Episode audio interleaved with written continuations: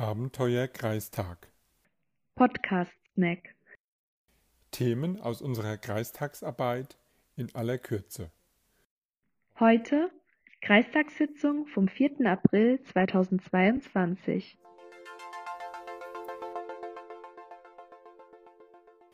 Vorstellung des Remosi-Konzepts. Hinter der Abkürzung REMOSI verbirgt sich das Regionale Mobilitäts- und Siedlungsgutachten für die Region 1, also den Bayerischen Untermain, bestehend aus Stadt und Landkreis Aschaffenburg und dem Landkreis Miltenberg. Und das äh, Konzept wurde in den letzten beiden Jahren umgesetzt mit ähm, umfassenden Analyse- und Beteiligungsprozessen und soll nun eben Handlungsempfehlungen für die Region geben, in Bezug auf die Entwicklung der Mobilität und der Siedlung. Ja, da geht es auch bei ähm, neuen Siedlungen nach wie vor darum, dass ähm, immer die Innenentwicklung der Außenentwicklung bevorzugt wird, aber bei neuen Siedlungen ganz stark auch auf eine gute Anbindung an Mobilitätsknoten geachtet werden muss. Denn ja, wir alle wissen, wir brauchen eine Veränderung im Mobilitätsverhalten, um auch CO2-Emissionen zu senken beispielsweise. Und das Gutachten hat verschiedene Szenarien entwickelt, ähm, welche Maßnahmen wohin führen könnten.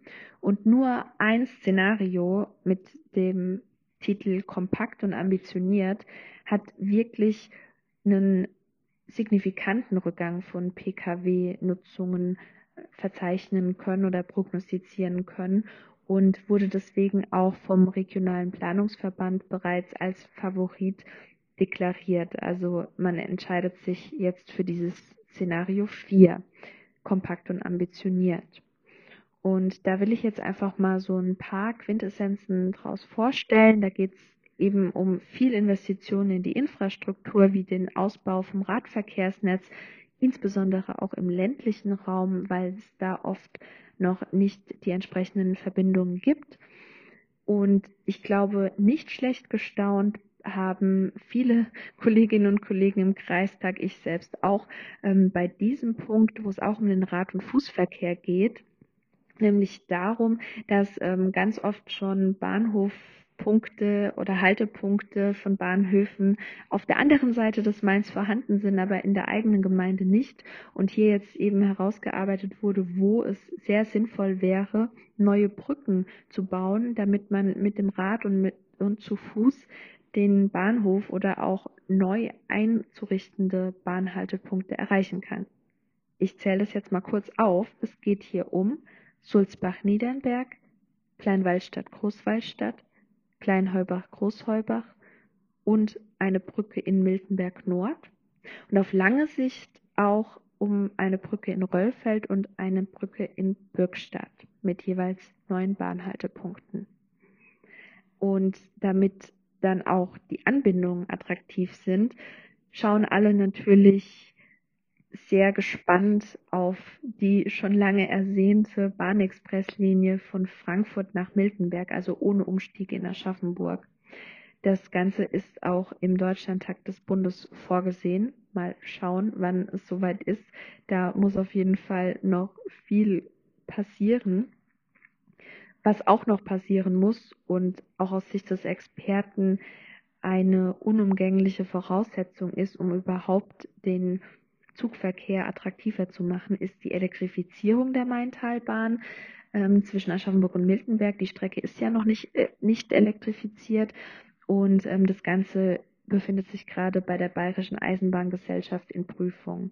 Und unabhängig davon haben wir ja nicht überall im Landkreis Schienenverkehr oder die Schiene überhaupt in der Nähe. Und deswegen ist ja nach wie vor ganz, ganz wichtig, den Bus im Blick zu behalten. Und hier sprechen wir von sehr guten Taktungen im 60 oder besser 30 Minuten Takt. Was da ja aktuell ganz hoch im Kurs ist, sind die On-Demand-Angebote, also Busse, die nur nach oder auf Nachfrage ähm, fahren und da soll auch dann die Amina, die Aschaffenburg-Miltenberg Nahverkehrsgesellschaft, ein konkretes Konzept erstellen. Das ist schon mal ein vor konkreter Vorschlag, wie es weitergehen soll. Außerdem ist es jetzt wichtig, mit regionalen Experten in kleineren Runden ähm, Prioritäten herauszuarbeiten aus all diesen äh, Vorschlägen und dann auch mal mit einem Pilotprojekt zu starten, um hier Fuß fassen zu können. Und federführend wird bei der Umsetzung des Regionalmanagements der Initiative Bayerischer Untermain unterstützen. Die können auch auf 50.000 Euro Förderung vom Freistaat Bayern zurückgreifen und das soll dann auch unter anderem für eine halbe Stelle, die sich dann für die um die Umsetzung kümmert, eingesetzt werden und der andere Teil eben für die speziellen Projekte äh, oder Projektumsetzungen. Aber auch hier müssen wir toi toi toi auf weitere Fördermittel hoffen ja, es sind viele Akteure in der Region, die hier involviert sind. Da ist viel Kommunikation ganz, ganz wichtig. Ist auch wichtig, an einem Strang zu ziehen für die Region, um unsere Interessen gegenüber dem Bund und dem Freistaat gebündelt vortragen zu können und hier wirklich bis 2035 schon viel zu erreichen.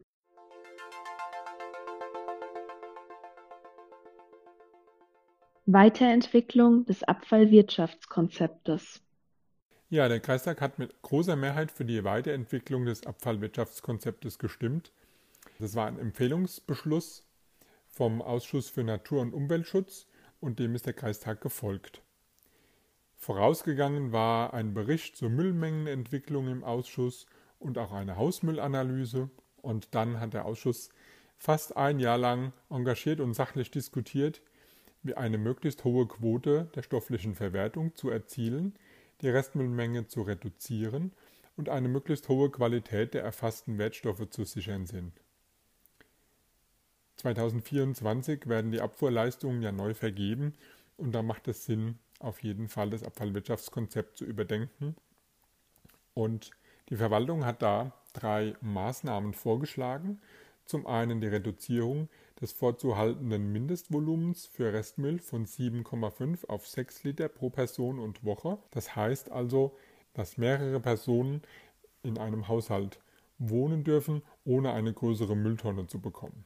Dann die flächendeckende Einführung der Biotonne, was aber der Ausschuss für Natur- und Umweltschutz abgelehnt hatte, und die Fortführung der bisherigen Öffentlichkeitsarbeit mit Schwerpunkt Bioabfallentsorgung ohne dabei weitere Aspekte wie Abfallvermeidung oder ordnungsgemäße Entsorgung sonstiger Abfälle, auch Alttextilien, zu vernachlässigen. Und diesem Vorschlag, des, diesem Empfehlungsbeschluss vom Ausschuss ist eben der Kreistag gefolgt. Wichtig ist es, die Bürgerinnen und Bürger nicht durch Zwang oder Kostendruck, sondern mit Information und einem Appell an die Vernunft ins Boot zu holen. Ihr wollt euch weiter informieren? Links dazu findet ihr in den Shownotes zu dieser Folge.